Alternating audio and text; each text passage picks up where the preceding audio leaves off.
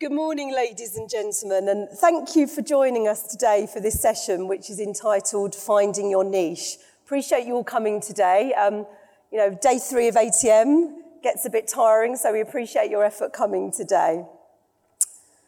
So, today's travel and tourism market is fiercely competitive, and it's difficult to stand out from the crowd, particularly if you offer mass market products that, let's face it, everyone is selling. But at the same time, customers are demanding unique and personalised experiences and adventures. They want to be inspired with imaginative packages that are tailor made. That's where the travel experts with specialist knowledge have a huge role to play. Today's panelists all provide specialist and niche products, and they do it extremely well. They're here to tell us how to think outside of the box, identify new source markets for business, and collaborate with industry partners to put together imaginative packages. So let me introduce you to them. So I'm going to start over in the over there, yonder. we have Debbie Duncan Studart. She's general manager for Abercrombie and Kent.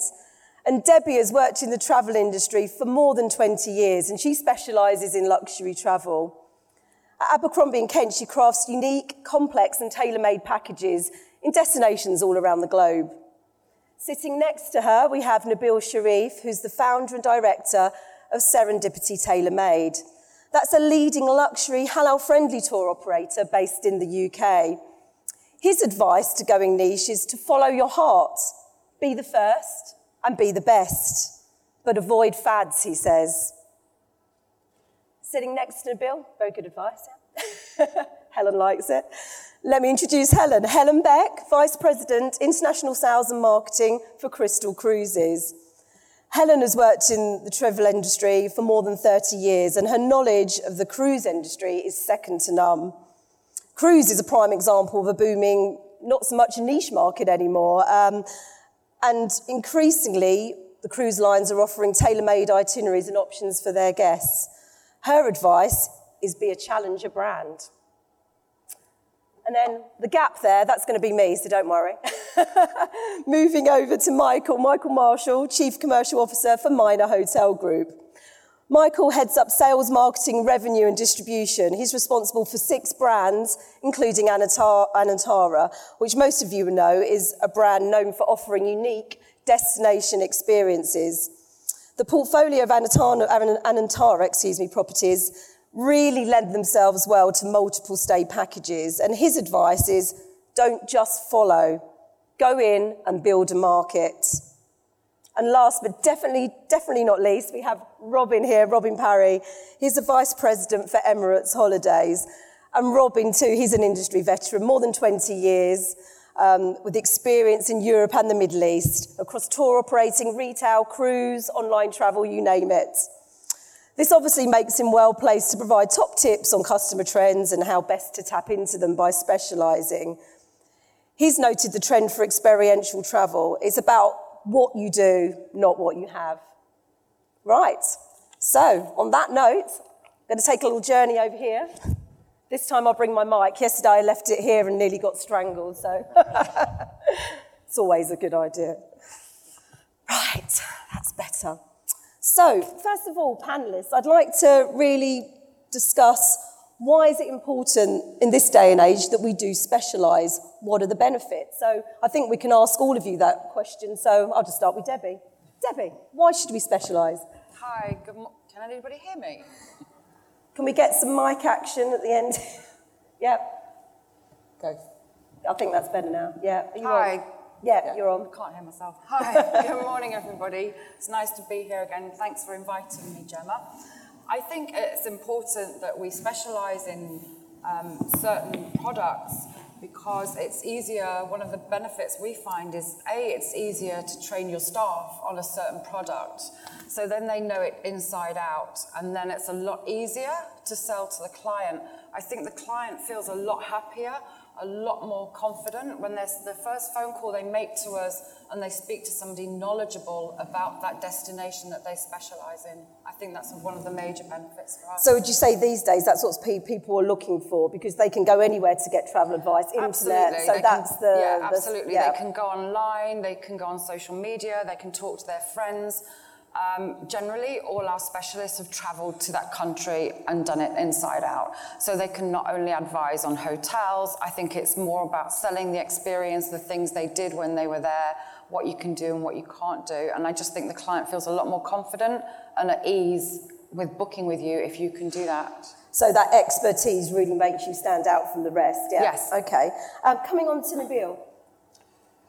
Uh, I mean, the- can you tell us a bit about your story? You know how because it's very interesting about how you decided to specialise, wasn't it? Yeah, I mean, we, we started five years ago um, under a lot of pressure um, to begin a brand new business in a market that pretty much didn't exist. Uh, the term halal holidays was not very well known. It wasn't, it wasn't, really, a, it wasn't really a term. We coined it out of, out of nothing.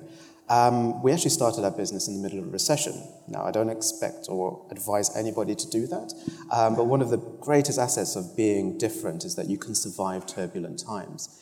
And with the travel industry, it is so saturated. It's been saturated for, for over probably a couple of decades, really, going from the, the standard uh, all inclusive uh, packages that you can get off the shelf all the way through to the expertise and the tailor made um, products that Abercrombie and Kent, for example, make.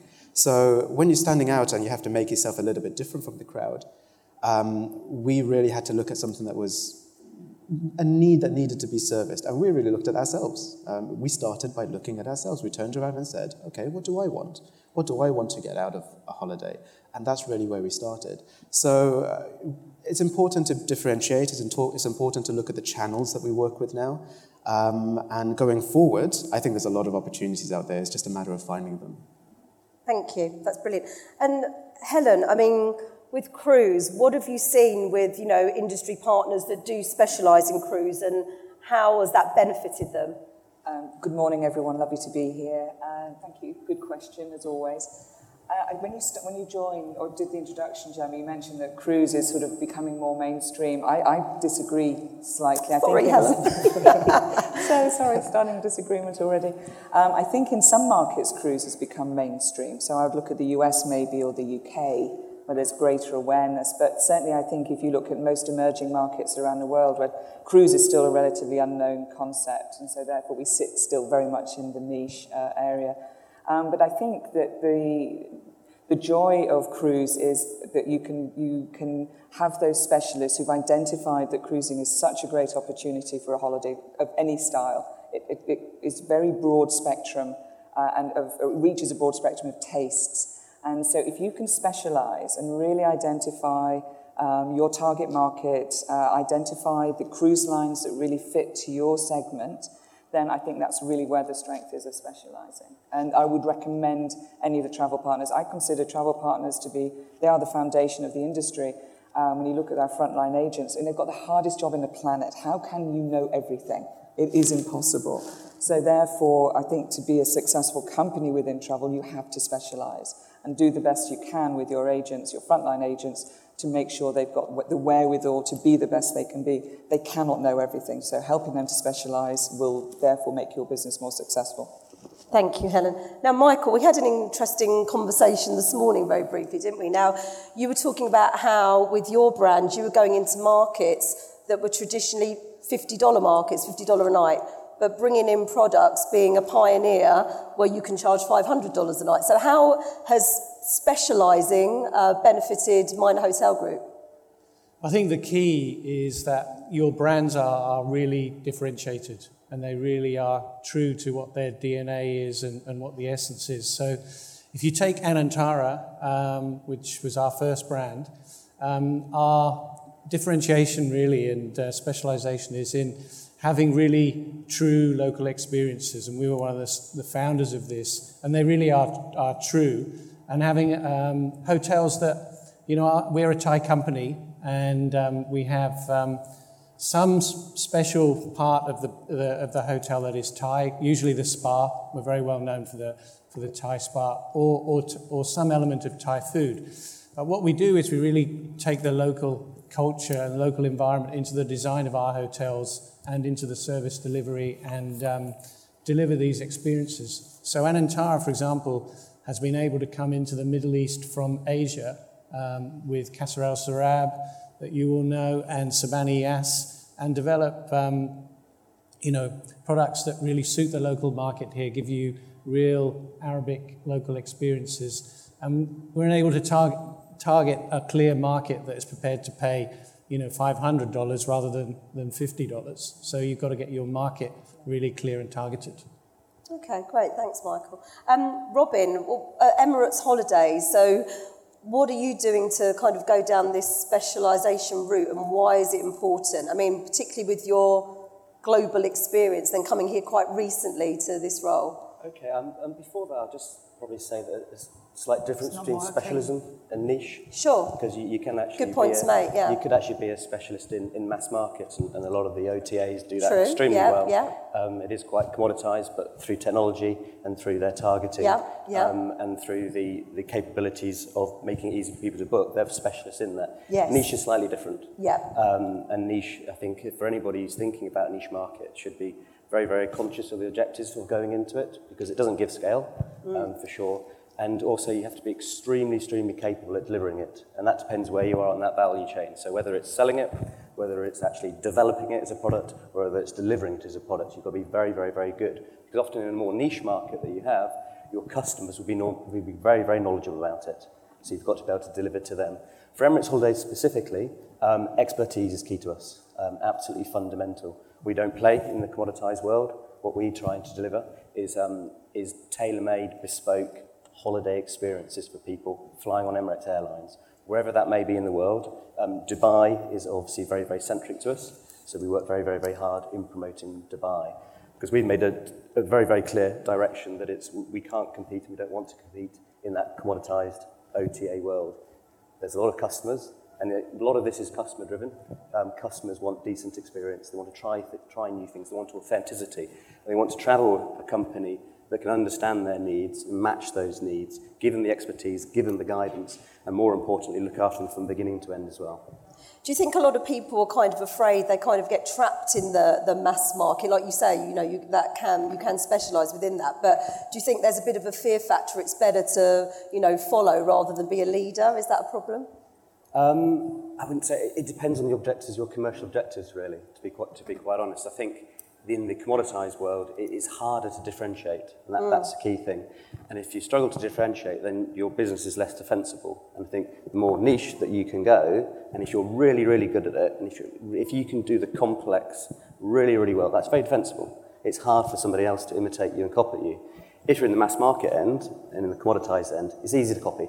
Mm. And in fact, the biggest driver, more than anything else in that end, is the technology. Yes. The technology yeah. is actually driving yeah. that more than anything yeah. else at this moment in time, not the expertise in about product, exactly. not the expertise in customer service, not the expertise in, in delivering a wonderful experience to people. It's the technology that's driving that. Sure. Okay, thanks, Robbie.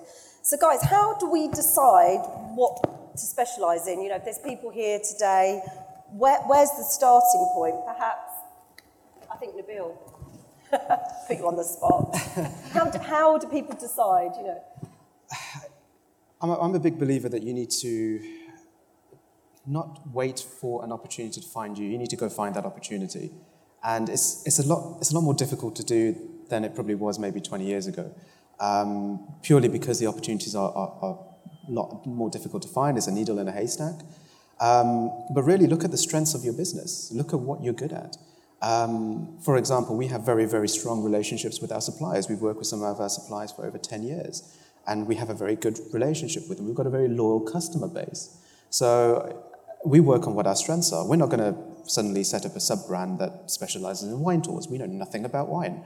Um, and quite, it, will it, be a, it'll be completely offensive to anybody that's coming to, our, uh, to us to, to, to ask for a wine tour because we, know, we can't service that. So we play to our strengths. Um, one of my mentors always said to me, use your strengths to build your weaknesses. Now, we're not, I'm not using it to build tours, but you know, at the end of the day, um, you know, every, every one of us do have something that we need to work on to develop in a, in a different way. Now, I'm speaking on this panel as probably certainly the smallest and the most humblest um, as a company of all, of all my, my experienced panelists here. So I'm, I'm certainly looking at it from an SME perspective. And the SME market is certainly a part of the travel industry which will drive the niche sector purely because you're looking at a, a much smaller base, you're looking at a specialized client, and a lot of the time you need those specialized people to, to, to service those to, to service those clients. So my personal opinion is, is really to, to start with your strengths and build from there. Okay, I mean, Debbie, with what you do at Abercrombie, um, obviously it's all luxury, but luxury isn't a niche. So how do No, you drill absolutely. down and how do you decide? Is it client led and then you package it or? It's very much client led. I mean, luxury, uh, we've done that word to death in Dubai for Yeah, the last I mean, everything's 10 luxury, years. isn't it? Everything's Yeah. luxury. um, and luxury to one person isn't the same as luxury to another. Luxury to one person is a private jet and a penthouse suite. Luxury to somebody else is being able to turn their phone off. Yes. Um, so it's very, it's very client, very client led, and I totally agree. Is you should concentrate on what your strengths are, what you're good at. For instance, we started 52 years ago in Kenya. It's still our best-selling destination. Safari is still what we are, the with top Geoffrey top Kent. with yeah, Geoffrey Kent. Yeah. We're I mean, still maybe you could top. just tell us a bit about Geoffrey, you know, why it's so special and how it was following his dream, wasn't it? Yeah, he followed basically, he started off with an ice bucket and a Jeep 52 years ago Yeah. and started doing safaris with his family, and that's how it all started. But he's been an adventurer since day one. He drove his motorbike from Cape Town to Nairobi or something when he was 16, so travels in his blood. but I think, you know, one of the things we specialize in where we find our clients love it is most of our top selling destinations is we have Abercrombie and staff, Abercrombie and Kent staff on the ground. So when you're met at the plane door, it's by an Abercrombie and Kent guide. They're my colleagues. They're not. They're not somebody that we've just taken on to look after our clients. Right, and that yeah. work that just makes it such a seamless so it's a experience. seamless, yeah. yeah. So if there's a problem while they're away, it just gets sorted straight away. Often, if there is a small problem, we don't even find out about it. And I think that's one of our strengths. And it's about knowing your suppliers as well and the relationships you have with your suppliers. Because if you don't have the relationships with your suppliers, I, they're not going to treat your customers like you want them to. And I guess what you're talking about is not just deciding on a, a niche and going with it, it's following through across every touch point. It's following it? through and also listening to your clients. If you've got a good client base, a loyal client base, they will talk to you and tell you what they want. And that's where our ideas come from and what we're going to do next. But we never do anything unless Geoffrey's tried it himself. yes, I interviewed him. He told me that. Yeah. he told me there's a couple of things he wouldn't sell, but I won't go into. yeah, he went, in, he went into space once and decided we weren't going to go into Yes, that market. yeah, he went there with uh, yeah. I heard about that one. um, so, so what um, niche markets or what trends are we noticing today? What are clients want, wanting? And anybody would like to pick that up? I mean, I'd like to talk about cruise specifically, so we could start there. in, Yeah, yeah. Jump in first and probably use a word that, sorry, colleagues, um, experience. Yeah. Um, it's one of the things that we're seeing more and more is, and I think we, you know, I count myself in this. It's about having an amazing experience, and it can be at any, you know, it can be any stage of your life, any sort of budget stage of your life, from a, you know, financial wealth, wealth perspective. But it's really, it's gone beyond just, just going somewhere to go and tick the boxes. It's going somewhere so that you can really enjoy that whole experience. And the ways of doing that are myriad. I mean, the experience of going on a safari, I mean, that's a whole different topic. But I think everything we do is driven by passion. That's the other word that came to mind with both of you speaking was, you know, you specialize in something that is a passion to you. And um, for me, this is where um, uh, the travel industry has an edge because we're involved in dreams. This is what we all work hard for through the year, is to go and have two, three weeks on holiday and go and disconnect and have some amazing experience. And whatever that means to you from a luxury perspective or whatever it is. For me at the moment, I've been on a trip for 26 days around the world. Quite honestly, luxury for me is going home, and having a cup of tea, Yeah, yeah, and baked understand. beans on toast. I'm so sad. but that, I would have that made you that some if I'd is have known. definition of luxury is completely different. Um, and what's Crystal doing to, you know, drill down to tailor make itineraries? Because obviously, you know, they're all Yeah. on the same boat on each. Shit. Sorry, ship. ship. That's twice today, the Helen. B word. Sorry. yeah, what are you doing to drill down Surely. to? Again, I think uh, Debbie raised a very good point. It's, it's all about what your customer asks you to do, tells you. We, uh, Crystal's going through a wonderful expansion program uh, over the, this last year. So we're moving from being a traditional, not that there is a traditional cruise company, but we're moving from being a cruise company to becoming a travel company. So uh, we're expanding into river cruises, uh, yachting, uh, air, but no worries, uh, Robin. We've got two aircraft. Know, we're not, we're not going to take over the world just yet. Um, so, but we talk, we talk to our customers. We have a, a lovely database of very loyal clients called our Crystal Society members who are re- beyond passionate about crystal. And uh, we asked 10,000 of them if, if they were going on river cruises. And, uh, you know, what did they think if Crystal was to go into river cruises? And 9,600 responded to say, well, we've been waiting for you. you know, finally, you're going into river cruises. And So, something as simple as research. Something as simple as that. Yeah, and yeah. so, and then what we're doing is, yeah, so we are, we're going into, we're launching our first river yacht, Crystal Mozart, in uh, July this summer. And it is really specializing, it's keeping the DNA, the core of what we're doing is we, we've been a very successful company with two ships for 25 years. And that DNA of ultra luxury service, attention to detail, options, space, experience will run through every, every brand extension that we do river yachts, yachts, air, whatever the extension is. Um, and we hire for attitude. We, our staff, our crew are hired for attitude and we train the needed skill. So when we launch our luxury air program, we're actually going to take our butlers from uh, our, the ship and put them onto the aircraft, and then we'll train on the safety skills that are needed. So it's coming at it from a different perspective and taking what's, what works for us as Crystal. That's really interesting. Debbie and Helen should chat. Probably will. Yeah, we probably will. Um, it was interesting, Robin, what Helen was just talking about there, about how they did that customer research and then found this market that was waiting to happen. Um, now, at Emirates, you have got a giant database of all these millions of people that fly around the world with Emirates. Um, how do you tap into that to try and everyone's talking about personalisation these days, aren't they? How do you tap into that to identify what people are wanting, and then what trends are you noticing, and how is Emirates Holidays responding with, you know, niche offerings? Okay. I'll, I'll attempt to answer the last question first. Fine. About, Whatever about the, about like. the, the trends. And, and I think the key thing for Emirates Holidays, we have lots of source markets. So we send lots of different markets, and the trends vary considerably Yes. depending on the market. Yeah. So if you take a more, and it's a lot of it's down to the maturity of the market as well, in terms of the experience of the, of the customers have within there. A lot of it down to the ability they've had to travel in the past. For, for Europe, for example, which is relatively mature, what we're seeing as a trend is, a lot about I mean, experiences for sure, but within that, authenticity.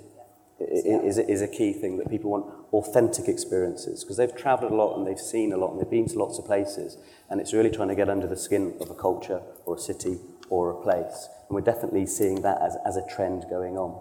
In terms of the, of, of the research um, perspective, yes, Emirates has lots and lots of customers um, and lots of loyal customers, which, is, which is brilliant. And, and in terms of developing product, it is about understanding customers' needs and, and having that real, real deep insight. And then being, have, having the capability to, to deliver it effectively and do it better than your competitors. So we do work very, very, very, very hard on that. And there is a real element, I think it was being talked about earlier with, with customers now, is that co-creation of product. So I think it, it, it's changed. In, in, in the old days, a lot of the time, it was travel companies would say, here's our product, Yeah. come and buy it. Whereas nowadays, customers much more sophisticated, um, much more access to information, um, much more experienced in, in travelling, and it, by really listening to customers and their needs and the nuances of those needs, you can co-create product together. Yes, and that's quite an exciting area, Yeah. really. And that's where niche can really play its part because it can get you can get niches with the niches with the niches Yeah. of that. You just got to be careful commercially um, in terms of your objectives. Back to my first point, whether that's where you want to go commercially, but also about your capability. Because the more niche you go, the better you've got to be at Yes. doing it. And if and I think it's been said before, if you if it's a passion and you love it, there's a good chance you'll be really good at doing it as well. Yeah. And then your customers will enjoy it. And if they enjoy it, you get the magic thing of advocacy, where they go out and tell everybody how great it is, and they recommend it to people as well. Advocacy, that's a good one to talk about in a minute, I think. But Michael, uh, Robin mentioned about authenticity, which I thought, great, that will lead me on to Michael perfectly. now, you offer destination experiences. I mean, from my experiences at Anantara Properties, for example, that's what you're offering. I mean, what, what are you noticing in terms of you know, niches and experiences and authenticity and what people are wanting, not just necessarily here in the Middle East, but all your properties, you know, Asia, etc. I think picking up on the point, um, uh, people are looking for real, true, authentic experiences, and that's something that we, we are able to deliver. Because what we do is we tend to go to the destinations which people are not going to yet. Um, you know, the, the, the secondary, third level destinations. Um, I can give you an example for, for um, Sri Lanka. We went into Sri Lanka when the wars were still going on, you know, it was a troubled destination, and tourism was limited.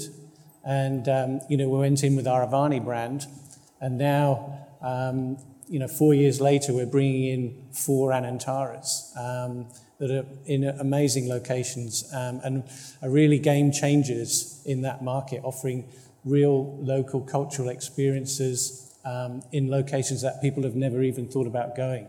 Um, but we're seeing that people are looking as well. I mean, you touched on personalization, and it's a big buzzword, but actually, there's so much information out there about people. You know, if you look at your Emirates database or whatever, there's so much information about your customers out there. But bringing that together into one place so that you can really then actually deliver what they're looking for and wow them when they're not expecting to be wowed you know, that's like you yes. saying in Africa. Yeah.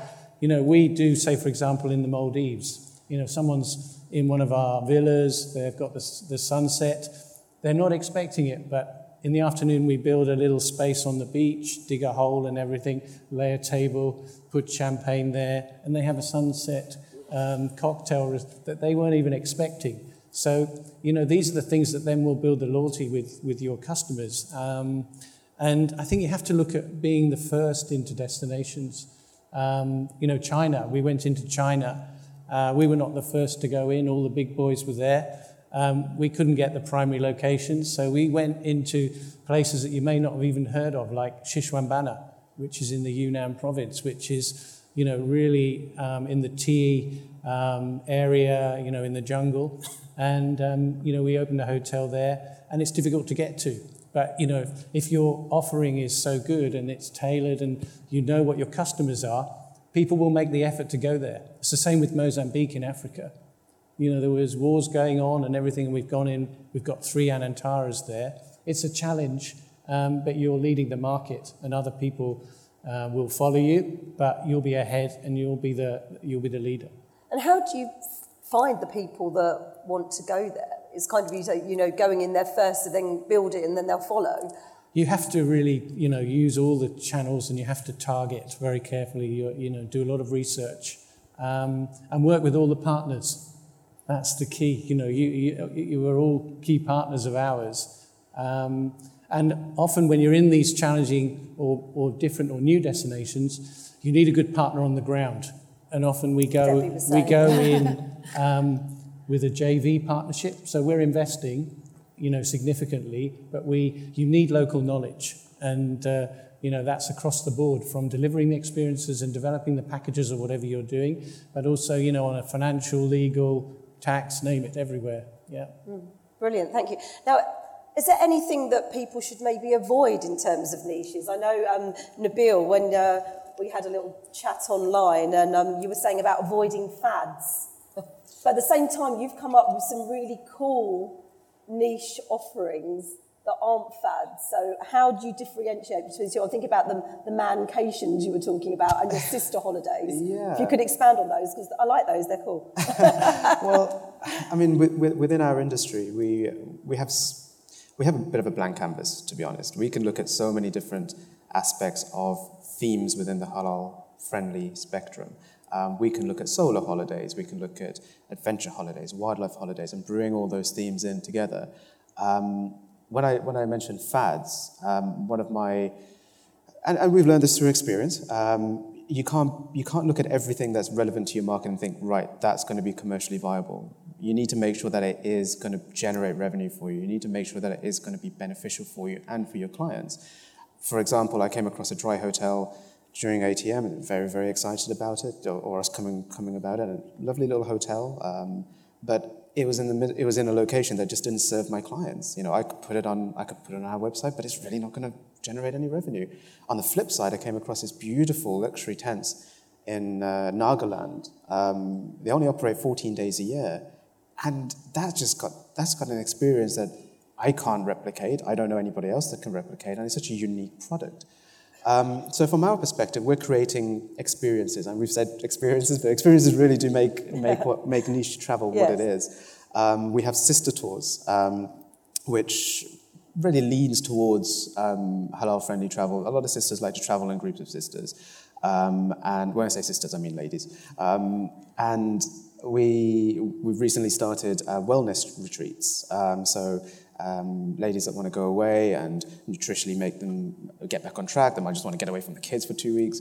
Um, they might want to do a bit of yoga. All those experiences that they could do on a holiday, but just don't have it all wrapped up in a halal friendly context. So fads are great for a very limited time. Um, and they don't, just a, another point, they don't also just relate to product, it can also relate to channels. Um, so, for example, we, you know, VR has been very much hot topic in travel. And my personal view of VR in, in travel is that it can be very, very beneficial to some, probably some of the bigger players in the market, for sure. But for us, do we really want to invest you know, hundreds of thousands of pounds into VR for, you know, for a potential limited return on it? So we've really got to look at what is relevant to us and what is commercially viable. Okay, brilliant. Thanks, Nabil. Um, so I'd like to talk a little bit about marketing now and how, you know, um, Debbie's I won't ask you, Debbie. How do we go about marketing, you know, these niches? I mean, we've talk, talked about it being customer-led, um, but I guess that's not always the case. Like we were saying with you, Michael, you know, when you're going into, you know, new frontier markets, perhaps, um, and trying to create some buzz. So, anybody like to answer that? Helen. I'm going to let Robin. Robin, yeah, Robin.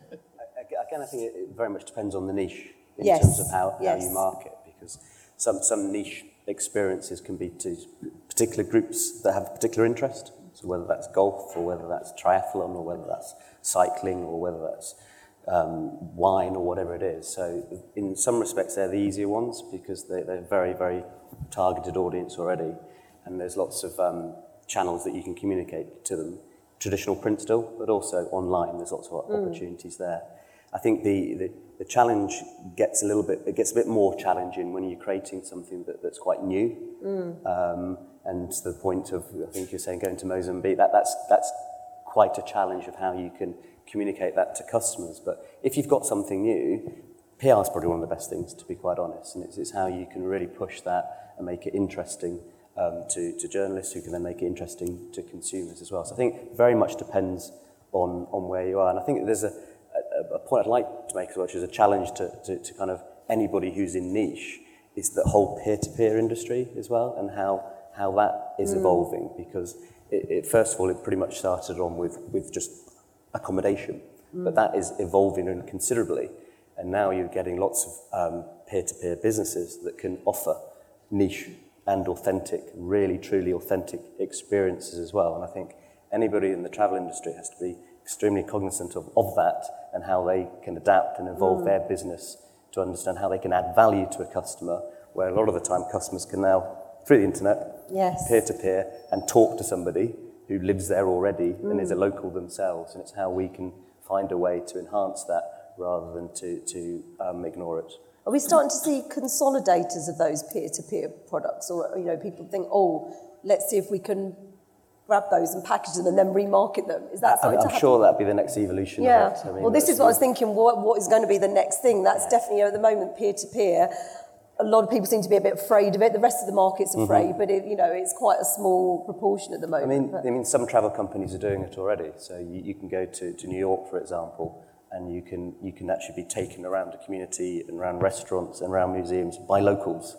It's not a tour company that's doing it for you. So there is a, there is a way to, to be able to harness that. Yeah. Um, but I think that's going to be an interesting um, area going forward for sure. We've already started doing that because we've got um, A&K Philanthropy. So we've Oh, got a lot okay. of philanthropy projects going on in a lot of destinations. And so, you know, if uh, clients in Kenya, they'll visit a local school that we sponsor, or they'll go to a recycling thing that we sponsored. We're doing bees, we're doing all sorts of things. And it is, you're right, and like in Vietnam, one of our best-selling tours in Vietnam, in Saigon, is uh, a food tour in the evening on the back of a Vespa with a local food blogger. Wow. Yeah. And it's things like that, yeah. That's fantastic. Yeah. Not your normal day-to-day tours. Yeah. So again, you know, when we talk about luxury, that's luxury in a completely different sense to how yeah. we'd imagine it, yes. But as I say, authenticity and unique, once in a lifetime, yeah. and food is coming into the play more and more now. We're always asked for restaurant recommendations, something a bit different, not where everybody goes. Yes, A lot yeah. of people think about food when they go on holiday now. Oh, Nabil, yeah. Ah, that ties in nicely with halal. No, it does. It does, and, and it's, really, it's really it's it's really interesting. You mentioned food because with and you mentioned marketing, and you don't have to just look at travel and your database. Look No. on a more horizontal level and look at the collaborations you can make as well. Um, travel works very very well with food or horticulture or clothing. There's so many different aspects that you can work on. So if you're looking at a, at a new market, you might want to look at other parts of other industries that have the same demographic, the same Yeah. behavioral patterns that you're looking at, and learn a bit from them or collaborate with them. and collaborate with similar brands to yourself. Exactly, like we, yeah. we've done a collaboration with Land Rover, Right. where you go to Iceland, you drive your own Land Rover with technical engineers from Land Rover following you, going down waterfalls that are frozen. Wow. But Land Rover is a very similar brand to us, but you need to be careful who you collaborate with Yes. with your brand. Do you do that, Michael, in destination? Yeah, I think each des- depends on the destination and the type of customers, and also how the type of market. You know, for example, um, someone like Mozambique, you really need to work very care- closely with the partners because people. It's not easy to get to. You know, the airline. Um, you can get to Johannesburg or whatever easily, but then transferring internally is quite challenging. So you need partners on the ground and partners internationally who will then persuade people, if you like, to try it. They might look at it and say, "I've always wanted to go there, but uh, I'm a bit scared, or it's you know, it's not exactly easy to get there, whatever." Um, we see also that you know, so it depends if it's a if it's a domestic market, a bit like the UAE for Qasr Al Sarab or Sir Bani Yas, then the local word of mouth, social media, um, you know, mailings, etc., CRM to your, your, your, your target customers works very well. It, but the more challenging the destinations like Sri Lanka, again, partners, partners come in. But PR, we have a very strong, and we focus very heavily on PR. And, um, and that's online and the traditional glossies and bloggers. In some countries, bloggers now Bloggers are a big deal really, these days, really, aren't they? Yeah. Really important. We're going into Well, they can be your advocates, you know, Yeah, we talk about advocates. advocacy, yeah, yeah. Same with social media. yeah, Yeah. So there's so many different channels now. Yes, Um, yes.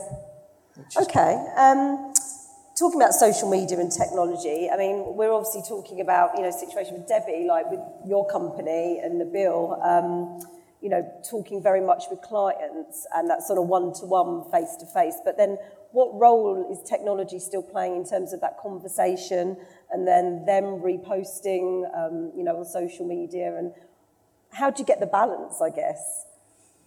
Well, a lot of our clients, um, we, we do ask them to tag us in Yeah. on Twitter, Facebook, and put their pictures up on Instagram, and it does work. Absolutely. We had a lady traveling in Kenya in January um, who has about, I think she's got about 2 million followers. And within the following two weeks, I'd sold that holiday again twice Wow. because they'd seen it That's interesting. and they yeah. followed her and they liked what she did, so they had to do it. That's and they did exactly the same itinerary. Yeah, yeah. Nabil, have, Trust you, it, have yeah. you had that Well, it response? builds, it builds trust and credibility. Um, within our market specifically, trust is so, so important. Uh, and it is, I'm sure it's, it's the same for everybody else. But word spreads, you know, within our within our audience, and you know, we have a very strong linkage between you know, person A will go on holiday, but then we have quite big families generally. So person B. So it's very much word of mouth. It is, it? yeah. yeah, yeah. You, know, you know, Mr. So and So will have a brother who's getting married next week, and then they'll have an auntie that's ha- you know that wants a holiday, and then two years later they they got a couple of babies, and you know it, that loyalty and retention is so important. That trust is built now. Not only on social media, but also just the traditional word, to, word, word, to, uh, mm. word of mouth. But social media would just make that expedite that a little bit quicker. Um, but yes, it's very important, and you can see revenue returns on it. So certainly don't discount it. Okay. Yeah, I think adv- adv- advocacy is very important as well. And uh, in, in, Asia, we, we, we use um, celebrity because, you know, particularly China, you know, to get these destinations going in China where they were very remote, and most of our tourism was going to be local domestic tourism, mm. you need um, film stars or pop singers or whatever to be there, go there, and then it just starts that demand yeah. Coming. There's quite a lot of uh, that here in this market as well. Yeah, yes. Yeah, yeah, yeah. We saw it in Saudi, with um, Saudi Arabia actually. Um, three of our Maldives island had, um, you know, one of the very, very senior royal families stay for two weeks, complete buyout.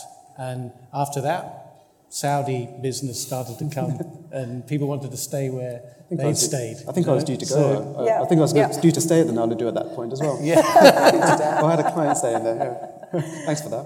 Have you ex- uh, Helen, have you experienced, you know, you know, in terms of social media, what's Crystal? Yeah, again, I think it's common to all of our strategies. Yeah. None of us in business today can, can not have social media and advocacy, blogging, all of these different things as a key, a key strategy in, our, in what we're doing. Um, again, we, we're blessed with a very loyal database of customers. Um, and what we're learning as we're expanding into these new brand extensions is we can cross fertilize. Yes. And uh, we've, we've, we've launched um, a new yacht, Yacht Crystal Esprit. And uh, it's a little bit more of an active uh, experience. It's a true yachting experience where it's got wet landings onto beaches, off zodiacs, all that kind of stuff.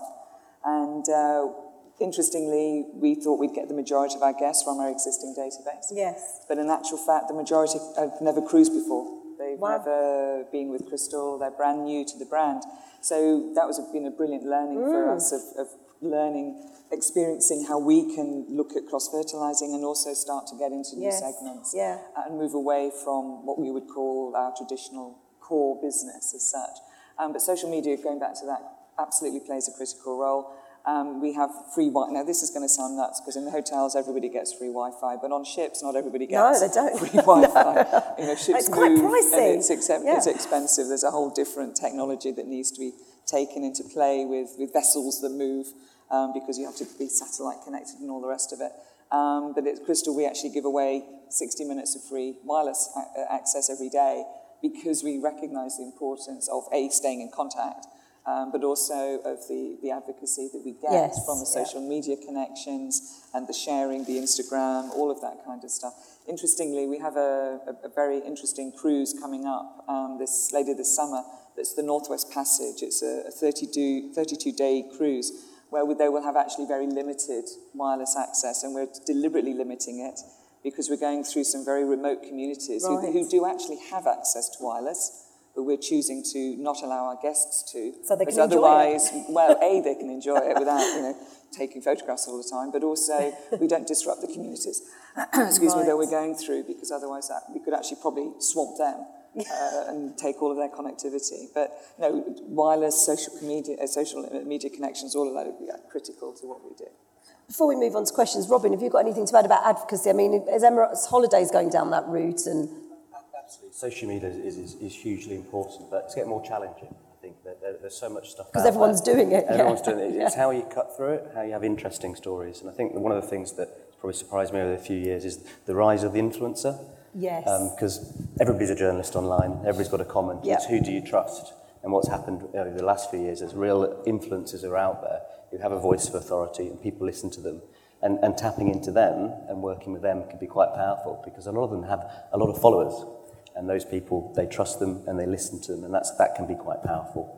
Um, but it is, the challenge is to cut through the stuff from an acquisition Yes. perspective. Yeah. It's cutting through with something that's interesting. Yeah. And people can And then engage also with and not connect to. overload, I guess, as well. Yeah. That can be counterproductive. Yeah. But from an ad- advocacy perspective, it's fantastic because you've got a happy customer, they can communicate that really easily Yeah. to everybody else, and that's just great. In, in, in the old days, we used to have to go somewhere else and do it and Yes. talk to our friends. Now we can do it instantaneously. Yeah. And I think where it's really, really changed is, is, is particularly is during the holiday experience. Yeah, that, that's a really Yes. powerful thing. And Yeah. if you can Yeah. help enable people to be able to do that, so while they're there, that really, really makes it even more exciting for the people that they're communicating with. Fantastic, thank you. Well, we've got time for a few questions, and I'm sure there must be some questions uh, from the audience. So, could you put your hands up and we'll get a mic over to you if you'd like to ask one, all of our panelists? Come on, there must be some questions. Surely. There we go. if you could introduce yourself, please, that would be fantastic. Hi, my name is Ajo George and I'm from uh, FCM. I just wanted to know what is the trend that has been happening in terms of uh, business travel being uh, clubbed and uh, extended as uh, leisure as Ah, well. The, ble- the pleasure trend. exactly, the pleasure Ah. trend. Anyone like to address a pleasure? I- I'll jump in. Go on, Helen. That's Yep. all right. Again, um, I suppose the way we would look at leisure, what a joyful combination of words, with, ju- with leisure dominating, which is good. Um, again, you wouldn't necessarily think that cruise industry, leisure, you know, business leisure, but obviously the, the ships lend themselves very well to meetings on board, that kind of thing. So you get a combination, really. I suppose that's how I would say the cruise industry is addressing it because um, the guests or the delegates can come on board with partners. So you're actually having that combination of leisure experience plus a working experience. So I think probably the industry for cruise, that's how we address it Yes. most, rather than an extension after a business trip, uh, which I think probably more typically would come from a, a hotel, a land-based uh, vacation. I was going to say with Michael now, I mean, I guess you have people come to your properties for business, and I think this would be great for my family. So that's a lot of what's happening, isn't it? You know, there might be a business traveller that then comes back to one or another one of your properties. Abu Dhabi is a good example where you have a business property, and Sir Bani Yas is for conferences, but also for an amazing safari experience in Abu Dhabi. Yeah. No, I mean, we, we see that, that we do have people who stay on business, say at Eastern Mangroves in Abu Dhabi, and then they, they then come out uh, or come back. They have another business trip, maybe even, and then they go and stay in Sir Bani Yas and uh, uh, they can have a safari experience in the Middle East. We have a, a villa product there on the island with all the animals. But um, I think, you know, also long haul, you do find people that, you know, they've got a long haul business trip to Asia, say, and then they take the opportunity, they stay in Bangkok, on their, do their business, maybe then the family come and join, and then they go off to Phuket or the Maldives or whatever. Um, you know, and that air access actually is really helping, you know, and it's probably helping all of us, is that, um, you know, from, from the US now you can fly easily to the Middle East, you know, with what Emirates have done and, and Qatar, forget me, but also Etihad. Um, you know, it's much easier to get to the Maldives or to get Yeah. to um, Yeah. Asia, um, you know, with only two hops on a, you know, far better quality product than what the US airlines are delivering. So this is great, you know, and I think, yeah, it's, a, it's something you need to look at. Yeah. And I guess in terms of, you know, the travel industry, you know, if, if with a travel agent could have someone dedicated to converting leisure, you know, Yeah. business to leisure, that could be a niche you could, Well, I think it's something that you should prompt. Oh, yeah, you know, you're booking a trip all the way to Bangkok. Well, you know, why don't you go up to Chiang Mai or Yes. the Golden Triangle Yes, and yeah. experience the elephants and the jungle and everything? You know, it's. I think you need to upsell it, you know, as well.